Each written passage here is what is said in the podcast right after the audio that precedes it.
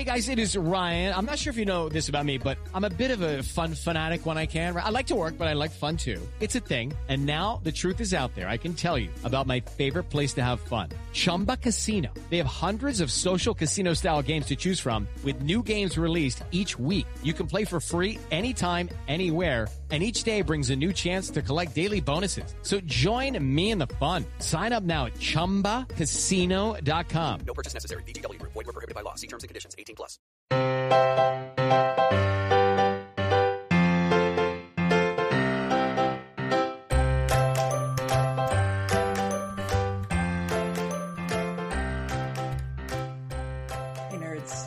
Welcome to today's episode of the Professional Book Nerds podcast presented by Overdrive. Just Adam today. And man, whew, what an awesome episode I have for you. I interviewed New York Times best-selling author and current Good Morning America book club pick of the month author, Zakiya Dalila Harris, author of The Other Black Girl, which is such a wonderful book and is getting so much buzz and it is so well deserved. Uh, everywhere is describing it as gets out, get out meets the devil wears Prada. And honestly, it's pretty perfect. Um, we have such an incredible conversation about not only the publishing world, which Zakiya was in for several years, but a lot of like different things about how a reader of um, various backgrounds might read her book. And it was just, I don't know, we, she and I hit it off really fast. We kind of kind of became fast friends and got to the point where um, we kind of create a really safe space for each other to talk about stuff that um, maybe you wouldn't initially be uh, comfortable talking about with people who come from a different background as you. But we just we kind of formed this trust really quickly in our conversation where we knew we could talk about whatever we wanted to. Um, and it just, I think it makes for a really powerful conversation um, about race and the publishing world and just all sorts of stuff. But also, we very much nerd out about different aspects of the publishing world because it's very, uh, as I like to say, inside baseball, because she knows every single aspect of how a book gets put together. So uh, we have a lot of fun. Uh, you guys are gonna uh, just adore this, and if you haven't read the other Black Girl yet, because it just came out recently, go get it. Um, like I said, it's uh, number six on the New York Times bestsellers list right now. It is getting buzz all over the place. Near uh, Good Morning America grabbed it as their book club pick of the month. Um, just so much going on, and yeah, I, you gotta check this out.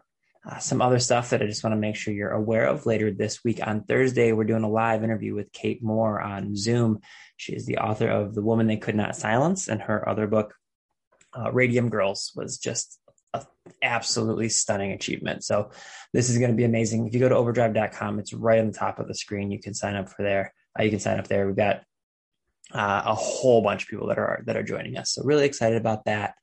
Um, our library friends, we've been pushing this past couple of of weeks, but you can join us for Digipalooza in August. If you go to digipalooza.com, you can sign up there and see Jill and I interview Andy Weir amongst a whole bunch of other people that you will uh, really adore hearing from if you are in, you know, the the library world. Our our uh, our keynote speakers are just incredible. Uh, we have Dr. Carla Hayden as one of our main keynote speakers.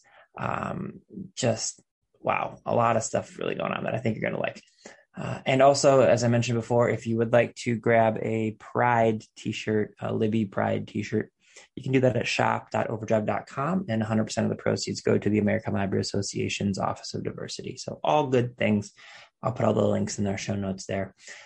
That is a lot of housekeeping. I don't want to make you guys wait any longer. I want you to very much enjoy this conversation with Zakiya Dalila Harris, author of The Other Black Girl, um, Professional Book Nerds podcast.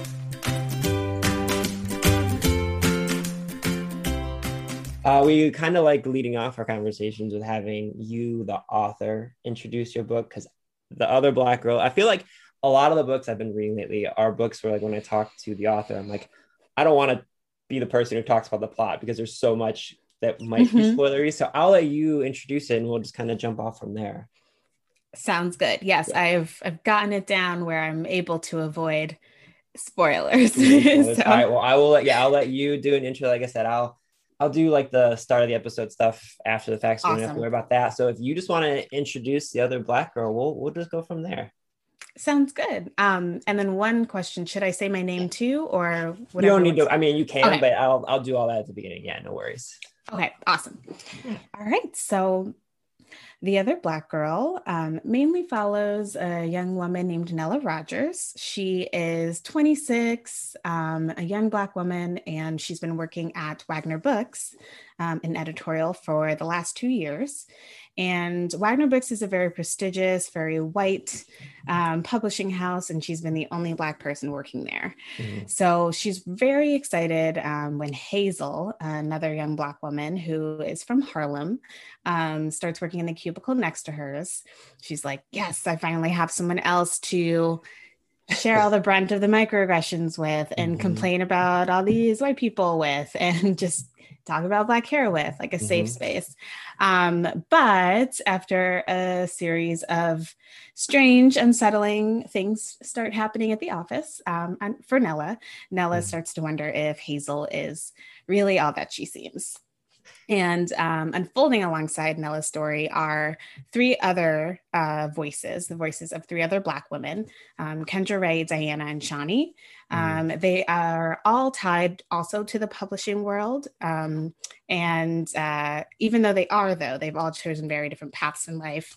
And they're all bound, along with Nella, uh, by one secret that has implications not just for them, but for Black women all over the world. So that's the Yeah, oh, other yeah. Black girl in a nutshell. You gotta say you absolutely got that down. Yeah, you, not your you. first introduction to the book. Yeah. Um, so for so for people who might not know your background, you have a history in publishing, right? yes. Yep.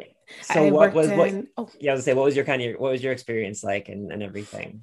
Yeah. Um, so, yeah, I worked in editorial uh, for two and a half, close to three years. I was an editorial assistant, and then I was promoted after a couple years to be an assistant editor, um, which was really exciting because, like I kind of alluded to in the book, it is hard to move up in that world. Mhm. Um, the publishing world itself, in a lot of ways, is very old fashioned and goes by certain uh, rules that feel outdated, I think, uh, for outsiders, at least for me when I first started working there. I Mhm. was like, this is so, like, some of these things are very strange. Um, and one of those things that was strange was how uh, white it was. oh yeah. Um, I hadn't really worked in a corporate setting like that before.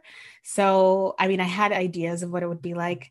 Um, and so when I got there, I mean, I loved it. I felt very fortunate. I was Mhm. working at a very hard to get into um, imprint, um, or for two imprints technically. Um, and I was really excited. I loved edit- editing. I loved the idea of working with authors and words and all of those things. Um, but I also, you know, would look around the table and the diversity was just not there. Um, I had it better than Nella. I, I wasn't the only Black person on my floor um, Mhm. or at my job, but I was one of very, very few Mhm. and um yeah for me that was it was it was hard you know i would i really enjoyed like i said i enjoyed the work i enjoyed this this mission of really publishing books that mattered and books that Mhm. you know would change change the world as maybe as like optimistic as it sounds but yeah. at the same time you know it's hard to to feel like things aren't changing we're still Mhm. stuck in the 50s like there were just those conversations you know about diversity felt like they never got past a certain point um, Mhm. because you know you have to have everyone on board and a lot of the younger entry level employees were on board with that but Mhm. you know it was hard it felt like we were shouting into a void um, at the time when i was there and so so those two kinds of things of like really enjoying the work and then also uh, the lack of diversity and then also knowing i always wanted to write too those all of those things kind of culminated for me and that's when i decided to start writing the book Yeah, I, so I have so many questions having spent a decade now also kind of tangentially in the publishing world in the sense that Mhm. at this point for the podcast I talk to I feel like I talk to publicists now more than I talk to like my coworkers.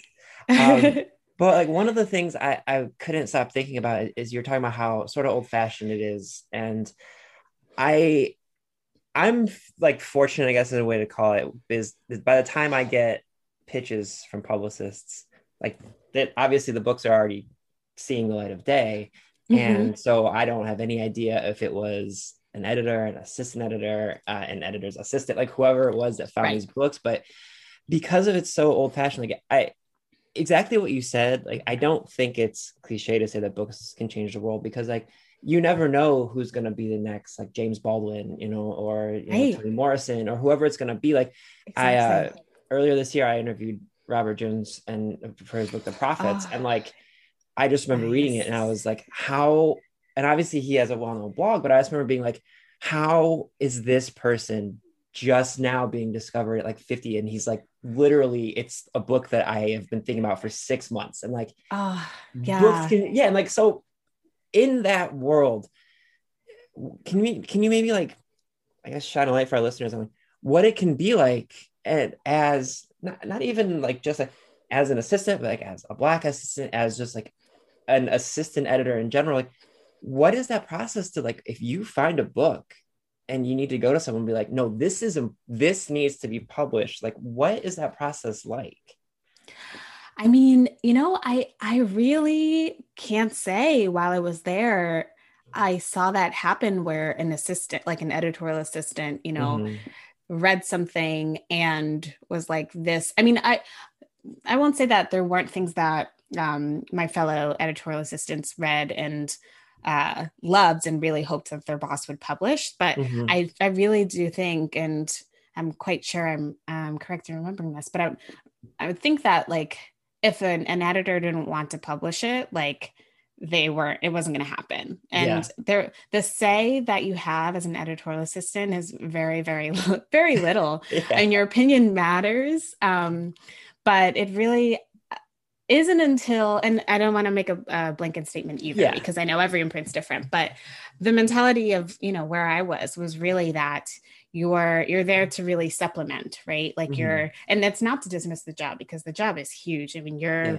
talking to everyone, you're talking to agents, you're talking to production, you're talking to publicity, you're talking, of course, to your boss, the authors, like all of those things. Um, but you really don't have that much agency. You really have to Mhm. establish this clout and this credit. Yeah. And so, I mean, that's also why I think, you know, and I try to get at this with Nella in the book, like she has been there for so long. I mean, two years, grand scheme of things isn't that long, but in Yeah. publishing, it's like it's time. And, Mhm. you know, she wants to accrue all of this time and get this clout so that she can finally edit like the next big black book, the next big Mhm. black writer as the next big black editor herself Mhm. um but that's really hard it's hard and so so I, it's you know the work life balance situation is hard too the the low pay when you're an entry level um, person and even as an assistant editor when i was promoted i was kind of like that's it like that's how we're going higher for all the extra you know because you Mhm. are at that point as an assistant editor that's when you start to really you can hopefully have more power and Mhm. start acquiring books yourself so it's it's it's such an interesting world like Yeah. it, it really does i think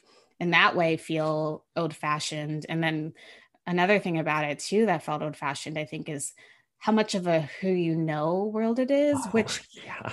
is the way right like with every with everything kind of but like especially with publishing it feels very um very uh i don't know like a bubble and Oh, yeah. it's all kind of everyone's you know everyone moves around from different imprints it's very Mhm. incestuous which makes sense but um i also think in a way that really hinders you know it from becoming a place that uh, employs people from different classes and all that stuff you know Oh, 100%. I mean, I will willingly admit, like, the reason we started this podcast was because I work at Overdrive and we have a massive reach. And so, like, now I'd like to think that I'm good at doing author interviews, but like the first five or six months, I just was emailing publishers and being like, hey, we have a huge reach and you know who we are. And Yeah. let me talk to someone. And like within like five months of launching this podcast, I interviewed James Patterson and like I had no business wow that. That's like, amazing yeah, and it was very cool and he was very delightful and like we had a lovely conversation. But like I remember sitting like I my company flew me to New York to have this conversation. I remember like sitting there being like, I shouldn't be talking to you yet. Like this shouldn't be happening. And you're absolutely, it's very gatekeepery and, and it's very yeah. like, but it, it's really interesting because while, like you said, it, you have to get to a certain point to be the person who maybe finds an author or a book. You have a, a scene where Nella is, as an assistant, she is helping potentially craft the message of what will be a very important book for this publisher. And she gives very honest feedback, and the author gets very offended. Um, Yeah. and I'm like obviously being very vague. People will just it's pretty early on, but like it's interesting because you're not empowered as an assistant or an to like find the books, but then like you said, from a supplementary standpoint, you are very important in providing honest, what I have to imagine is sometimes awkward feedback yeah. for an author. And like, I don't know, just that like that it's a very it feels like a very corporate thing to say well you can't help find these authors but we're gonna have to you're gonna help us shape the story you know what i mean like, i don't know that's not really a question it's just really no, no. I mean, and I I think I've been thinking about it a lot, you know, also of course as an author now. I mean, and I think seeing the publishing world from from where I'm sitting now, it's like I just think about how much, you know, publishing like I was saying earlier like this optimistic idea books are changing the world, but also like it's kind of like unrealistic to expect everyone to be on board about Mhm. every book, right? Like the fact that, you know, you really do have to go to work um, in this industry and a lot of other industries, but I do feel like publishing is different in its own way because it does seem very, and it is like very pure in a lot of ways, but there's Mhm. so many people working to make that book what it is, the marketing, all of that is so carefully calculated. Um, and depending on who's in control of all of that, that Mhm. affects whether or not you see the book, where you see the book advertised, yeah blurbs, like all of it is very like it's capitalist, you know? And it's like it's kind of hard to uh, think about the fact that like you know we have this is an industry, and then also of course like people are expected to bring their emotions and their Mhm. their loves and their passion to it. It's it's such a hard thing to balance, you know? well and there's there's even there's a scene a little bit later on where they talk about the the cover of a book and like the, Yes. the whole the whole me- meeting in it i'm just like abandoning the questions i prepared because i just want to talk No, about I love it. with you like I love it. it's so fun to have someone who like knows the publishing world and i feel like this is very like inside baseball for listeners so i think they're gonna love it but, but like if you think about covers of books it, it was just if you're just a reader and you pick up like i don't know a copy of a neil gaiman book and maybe you won't notice that there's a specific layout and like if you if you happen to buy like eight of his books from the same Mhm. you know, from like a Barnes and Noble.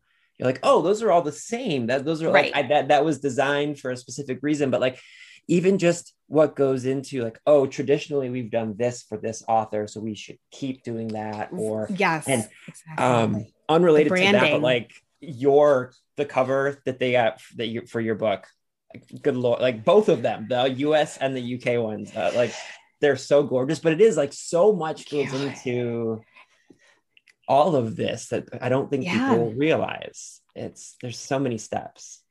definitely and and when when i was starting again like we're having these conversations last summer about you know what the books book would look like here and in the uk and like all of those things i really i really mm-hmm. like wanted to get it right. And i mean mm-hmm. getting it right like what does that mean but um i know for me it meant having a cover that was undeniably and apologetically like obviously black Mhm. and um i mean i look at the book now and i'm still so much in love with it um Oh. the the U- uh, uk and us um both just like knocked out of the park and Yeah. i mean i'm just I, I've I feel like whenever I talk about this book, I'm looking at it now, by the way. That's why I'm like not looking at good. Yeah. But I'm just like the spine and like the fact that her face just continues onto the spine. Um Mhm.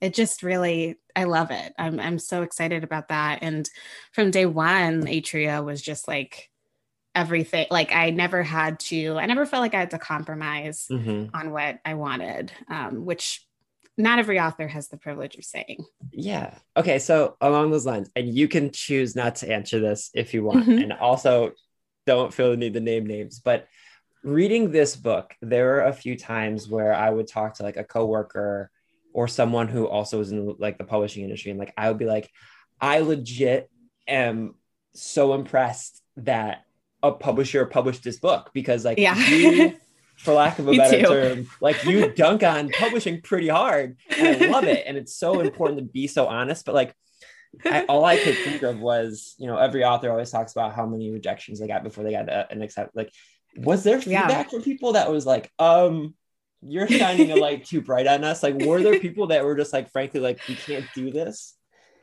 You know, you're kind of the first person I think to like ever explicitly ask me that. So I appreciate it. No, because I I do sometimes bring this up because I think it's important to say, you know, the book is I, I love and I think it's amazing how how big the book is already is. It's Mhm. um, so crazy to me, like you say, because I it is like so literally about publishing. Um, but there it wasn't always it hasn't always been this much love for it um Mhm. but there's always been like a decent amount uh, i don't want to make it sound like there but anyway um when i was querying agents um that was where it was interesting so very early on um the book was was pretty i mean it was different in a few ways but like the major parts of like the twists like all Mhm. of those were the same the genre elements um and i did have one uh agent say they really enjoyed it but changed the industry Yeah. to like something like maybe fashion i can't remember and i was like but like i don't i mean to be honest i sobbed for like an hour Yeah, oh, yeah, because i was still early on i was like Yeah. is this going to be the response i get from everybody because Mhm. when I had started writing it, I definitely I had the idea of the two black women, Hazel and Nella, working in a very white space. And I remember starting it at my desk and being like, there's no way I'm gonna be able to like keep this in publishing. Maybe. So maybe I'll like flag this and think about other industries. But I just kept going and it was just too easy. Like Mhm. publishing was just too easy to not because I worked there.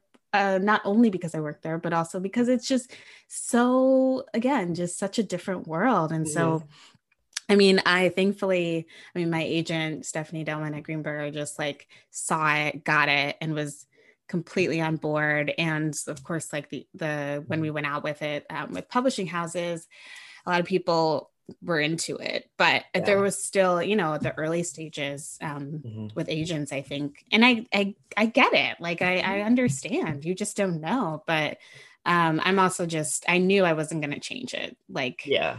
I, but I mean, like to, to your point, I feel like we hear so much from publishers all the time. A lot of like social speak where they'll say like, well, of course we want more diverse authors and we're always pushing to get more BIPOC authors. And then, you know, like Pew or we need diverse books or like Mhm. PW will release a study at the end of the year and they're like 13% of the books published this year were by. BIPOC. And it's just like, I'm that's why like one of the many reasons I love your book so much. And like the reason, like I'll Thank say it, the reason that it's getting so much hype is because it's incredible and everyone needs to read it for a myriad of reasons. But like it's Thanks. I think it's so important to shine like to shine that light because like I said, no matter how many times people think they're doing good enough, like they're it's not. It, it's not good enough. at yeah all. yeah yeah no and and that's what i mean that's one of the things i really wanted with this book. I mean i like i said i didn't i didn't quite set out to write um like this kind of uh, criticism of publishing. Like that wasn't i didn't care enough about publishing to like to make that the point of the book. But um it definitely of course on the other side of it and the more i wrote like i said like peeling back all of those you know all of those moments all of those those uh conversations at the table thankfully again i never experienced anything that that egregious intense, yeah. um but i could see it like I, Mhm. the fact that i could even imagine it happening and i've had heard stories from other people working in other places about similar conversations like these i think it i really hope that this book will just inspire people to to talk about it and like you said Mhm. like there there is more to be done there, there's always more to be done like Mhm. even though we're better than we were 30 years ago like there's still so much that hasn't changed Yeah. um and i think that those studies are so important and so necessary and i love whenever they are shared and people are talking about it again. But I'm hoping with this book, it's just one other supplementary thing where it's Mhm. like, okay, here's actually how this affects individuals, like on a day to day basis. Did you find it challenging ever writing Hazel May like as this character who is extremely confident and what just has so much going on, but also at times can be a bit unlikable? Like, did you? Were there challenges writing? Hey, I'm, I'm, I just don't want to give anything away about these characters. Yeah, I'm like- yeah, yeah, like, yeah. Did you struggle to like? Were there challenges in putting that character together?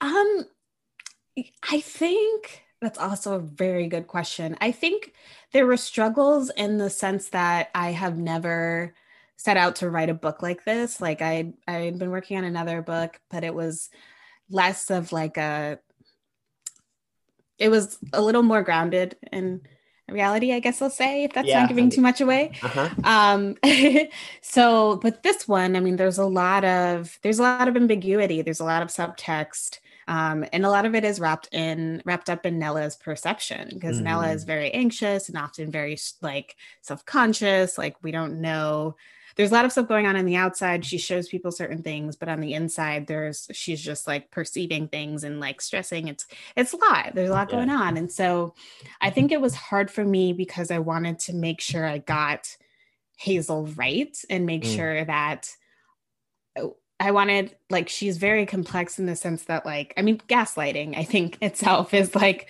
I think something we've seen but I also wanted to do it in a believable way Mm-hmm. you know of like how uh, one black woman might gaslight another black woman. Um and yeah no that was that was really tricky. But I I also could see her existing because I do I really wanted to kind of poke fun also at like the way we the way we all draw lines like this is Mhm. acceptable but this is acceptable like that Yeah. kind of thing and nella does that too um, and both of them have their own kind of codes Mhm. um, but nella expects to have the same code as her and so i i, I wanted to play with that and kind of Yeah. explore that dynamic too Well, and I'll just I'll call myself out because while reading it, like I don't know if this was something you intended to do, but like as a white person reading this book, there were so many times when I would read it and like I would make a snap judgment based on something that happened about Yeah. Nella or Hazel, and Yeah. then like a thing would happen a few chapters later that would kind of prove me wrong, and like I would. It was a really interesting internal, like not struggle, but just like a, a thought provoking thing for me as a white reader to be like, wait, am I, is this like a micro racism, like a passive racism thing that I'm doing because I'm judging these characters? And like, yeah I don't know, it just kept me thinking throughout the whole book. And if that was something you were hoping to accomplish, you did it in space. Like, congratulations. But like, it's just so interesting. thank you Yeah, absolutely. It- it's just so interesting because, like I said, like something would happen, and I'd be like, "Is this just because I'm a white male and I can't understand this conversation, or is this a thing that's actually gaslighting, or like, am I being kind of racist? I don't know. I, I love that you put those parts in there. Thank you. I mean, that's that is really that was definitely intentional. I Mm. because I know for me, I and I know for many other people in Nella, like this kind of, I mean, one example, this isn't giving too much away, but like one example is Nella has a certain idea of who Hazel's dating. And um she finds out that the person Hazel, so Nella assumes that Hazel is dating another white person because Nella is also dating a white person um, because Hazel has been able to get to Wagner. She code switches. She Nella assumes she lived a similar life that she did, although she was born and raised in Harlem. Like Yeah. Nella kind of assumes they, you know, because Hazel's made it to this other side, uh, sh- her boyfriend also is white. So Nella's really surprised when she finds out he's not white yeah. um, and it makes her feel a lot of things. I think a little self conscious herself about her own relationship, and then and so yeah. I mean, I think we all make presumptions about other people um, based on race, based on class, based on um, our own experiences, and Yeah. and I really wanted to. I mean, I don't know. There aren't a lot of right answers to a lot of these things either. Like I, I do think like I, I wanted it to be really a conversation starter Yeah. um, and get people thinking about like why we why we make these decisions and these uh, kind of have these expectations for people Yeah. that aren't really founded in more than just kind of kind of prejudice and stereotyping. Yeah, absolutely. Well, like to a much larger extent, getting to kind of getting back to talking about how publishing, how important it is for it to be more diverse, is because when people see something that is different from a thing they understand, it can be inherently scary. And so, like, Mhm. I was really fortunate. I grew up in a very diverse city. I grew up in Lorain, Ohio. So this is the part where our listeners can drink because I'm going to mention Toni Morrison. It's like a thing I have to say every time I, I say love it. Lorain. Like I grew up in a very diverse area, so I was very I was very lucky. But there are a lot of people in the world and in this country, especially, who, if they see a person who is black and they don't they're not used to talking to a black person they might feel uncomfortable by nature and so like right. having a book like this to start those conversations i think is so important and that's why i think it's so essential that publishing continue to publish diverse authors because everyone always likes to say you know books are it's a way it's you know it's a way to visit another world or another Right. community but like if, we, if, if those books don't get published we can't visit those We communities Exactly. Yeah. Exactly. Exactly. And and I think that's if I do say so myself, that's what I I really hope this book gives you is there are a lot of different ways you can read this. Um, you can read this on a pure like like the the corporate world and the work life balance kind of level. You can read this on a um, the level of two black women um, just like trying to be black women in the world. You can read this Mhm. as you know um, white liberals and how they you know respond to certain things or the commodification of diversity like all of those things i'm Mhm. hoping i'm hoping that people will take away and just really again like talking about the individual you know Mhm. not just like talking about diversity as a big thing which is so important but i really think it starts on that like granular level Yeah. Um, to a lesser extent, everything else is heavier. I couldn't stop laughing about the work life balance stuff because, again, in publishing, the podcast is not part of my day job, but I read all the books for all the author interviews we do. Yeah, I was just yeah. laughing when like Nella's bringing home a, a manuscript to read at like, you know, like midnight. I felt that on a cellular so level. real yeah And that's the thing. And like, because people all the time, everyone in my life who's also a reader, they're like, you're so lucky. Like anytime we have like have friends come over, they'll look at all these advanced reader copies I have and they'll grab something and they'll be like, I'm just gonna can I just take this? And they're like, You're so lucky to do this. I'm like, yes and no. Because there's always another book to read, and it's like, all right, well, Always. it's Wednesday, but I guess I just I'll just read this while I'm watching something. It's like it never stops. exactly Oh, No, you're you're so right and it's funny. I think since I've quit publishing, I have read I feel like I've read more. Like even though I Mhm. was reading a lot, I think I think reading for fun and for pleasure is like I don't know. You, there's just nothing like it. I, yeah, and and like I, this isn't a complaint for me because like literally I like I'm very fortunate. I got to read your book before a lot of other people, and I adored it. And then I got to reach out to your publicist and was like, I want to. Can we do a podcast, please? Yeah. And like, so I get that. Like, I know that I'm lucky, but it's so fun. Like, I'm literally looking around me right. Yeah. I'm surrounded by books right now that haven't come out yet. That I just have this like weight on my chest. I'm like, I need to read all of these books. And well uh, it's like and also you can't i and i feel the same way now that because i i am i'm reading a lot of things like people are sending me really amazing things and you know trying to do it all but it's reading takes time and i don't know about you Mhm. but like for me i have to like especially when i'm like doing things like you know talking to people Yeah. i have to like switch settings and get Mhm. into the headspace where i am like reading letters on a page i like to read hard copies of things Yeah. versus online but like switching to that after like scrolling through twitter getting emails like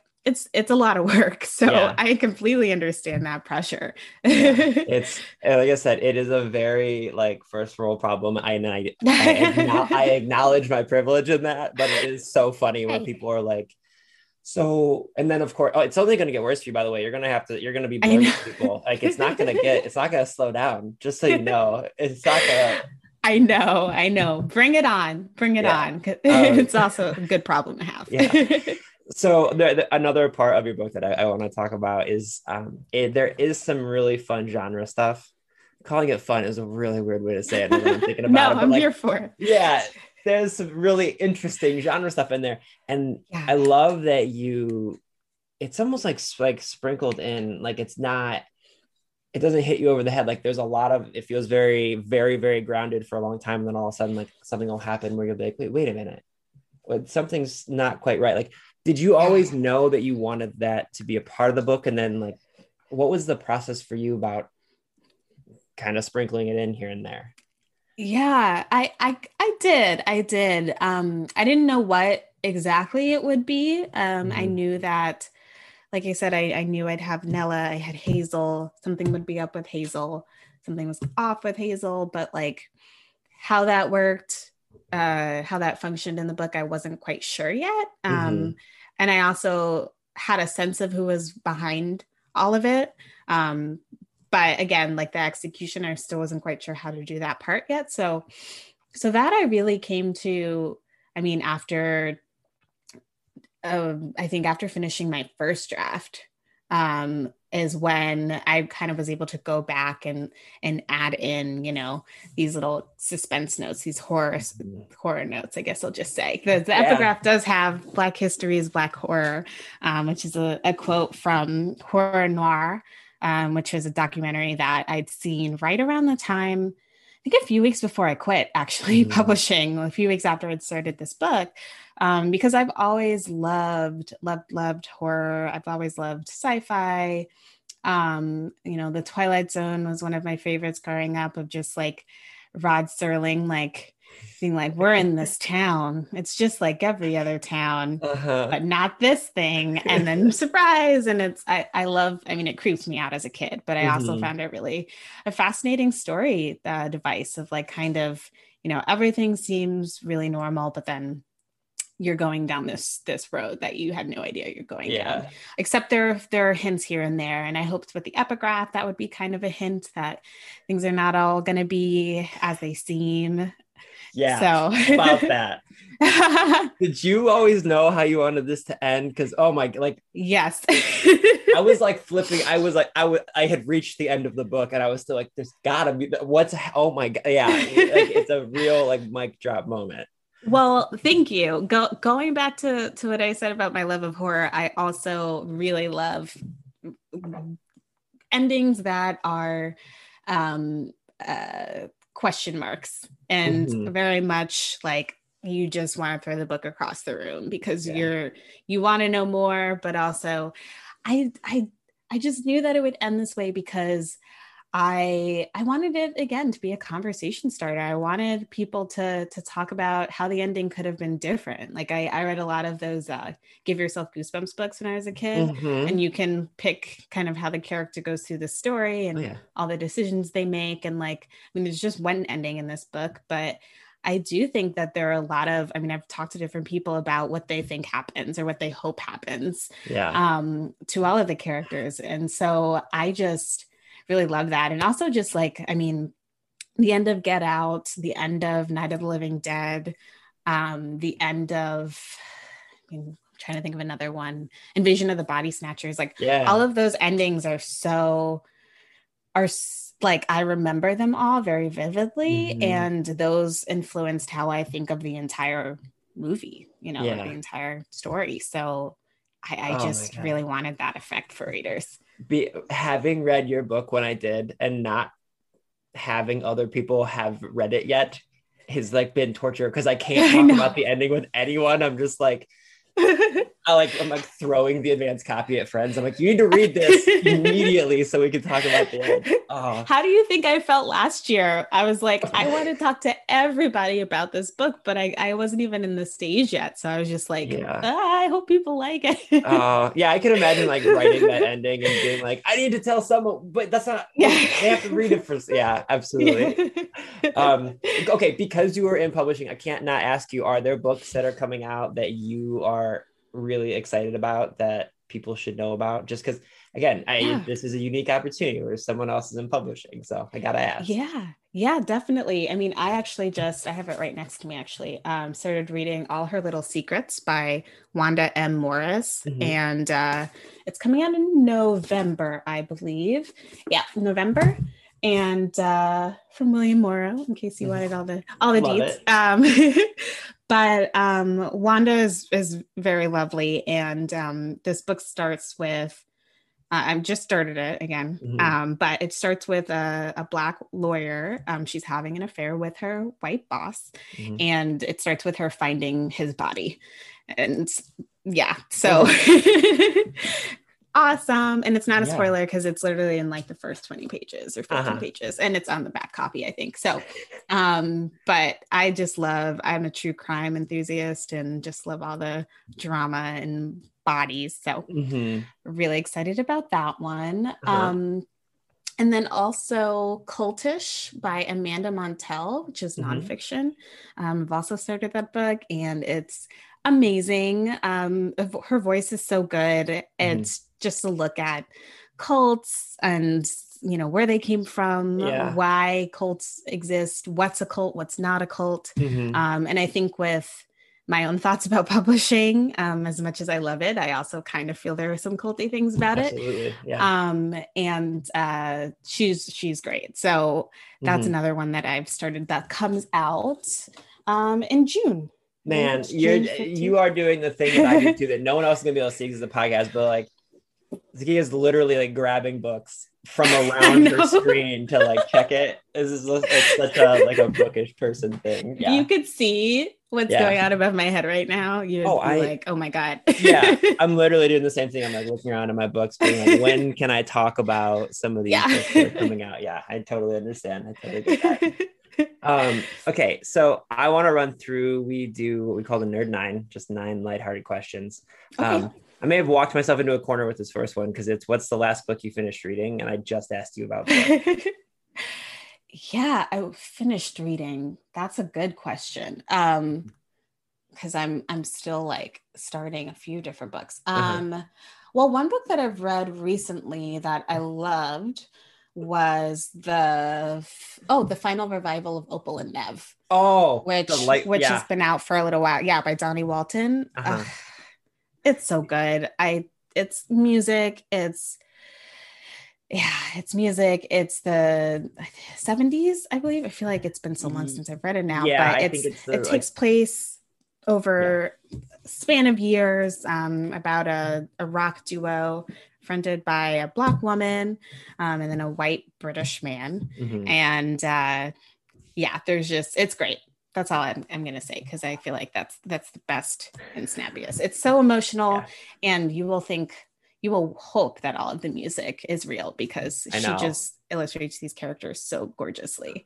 i will say um the audiobook of that is really good they have they got I- a lot of really Yeah. good narrators for that I am excited because um, one of the women, I believe Bahni Turpin, Mhm. she's doing the audiobook for the other black girl or one of the voices. oh she so, is Yeah, Oh, yeah. she's amazing So I I cannot wait to to hear the audiobook. It's gonna be awesome. And then also I'm gonna definitely this summer listen to the story again because I love Dawnie Dawnie Yeah. Walton's book. It's so good. it's really good uh, do you have a favorite place to read Oh, um,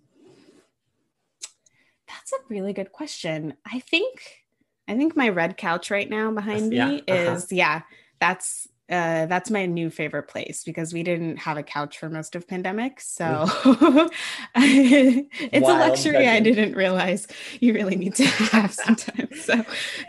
Oh, that's so funny. Um, do you remember the book that kind of made you fall in love with reading when you were a kid? Yeah, I mean, I, I mentioned earlier the Goosebumps ser- series. I really loved um, all of those stories. Uh, Mhm. I would trade Goosebumps books with the other boys in, in my first grade class, Yeah. second grade class. Like I was, I was into those books a lot. And then also Roald Dahl. I loved Matilda. Mhm. Um, I loved uh, uh, the BFG. So Yeah. I those two things were really big parts of my reading experiences as a kid. Um, a couple years ago, I got I set up an an interview with our company CEO and R.L. Stine um, at at BookCon, and it was something where.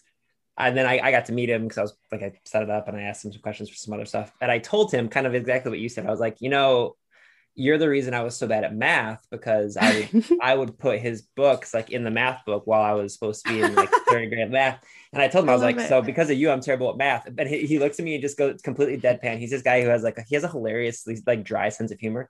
And he just Yeah. goes, well, you're working in the book world now, right? And I was like, yeah. And he's like, you're welcome. And I was like, okay. I was like, wow, R.L. Stine just absolutely just destroyed me. Just You don't need math. Yeah, oh, so funny. Um, That's now that- amazing. it was so funny. Uh, what is one place you'd like to travel that you have not yet been to? oh, Greece. Mm, that's honestly, I think this is kind of funny, but the sister of the traveling pants Mhm. really like when I read that when I was younger, and she goes to goes to meet Kostos. I don't even know, like there are certain things I don't remember about books that I loved and have Mhm. read, but for some reason, like the Greece s- just Stuck setup out. that she's in in the movie and in the book, I just yeah. it just looks so gorgeous to me. So Uh, do you have a favorite holiday to celebrate? Halloween. Mhm. I can, see, I'm a I can Libra, see that so. book. Yeah. Uh, are you a coffee person or a tea person? Coffee, Cats or dogs? dogs.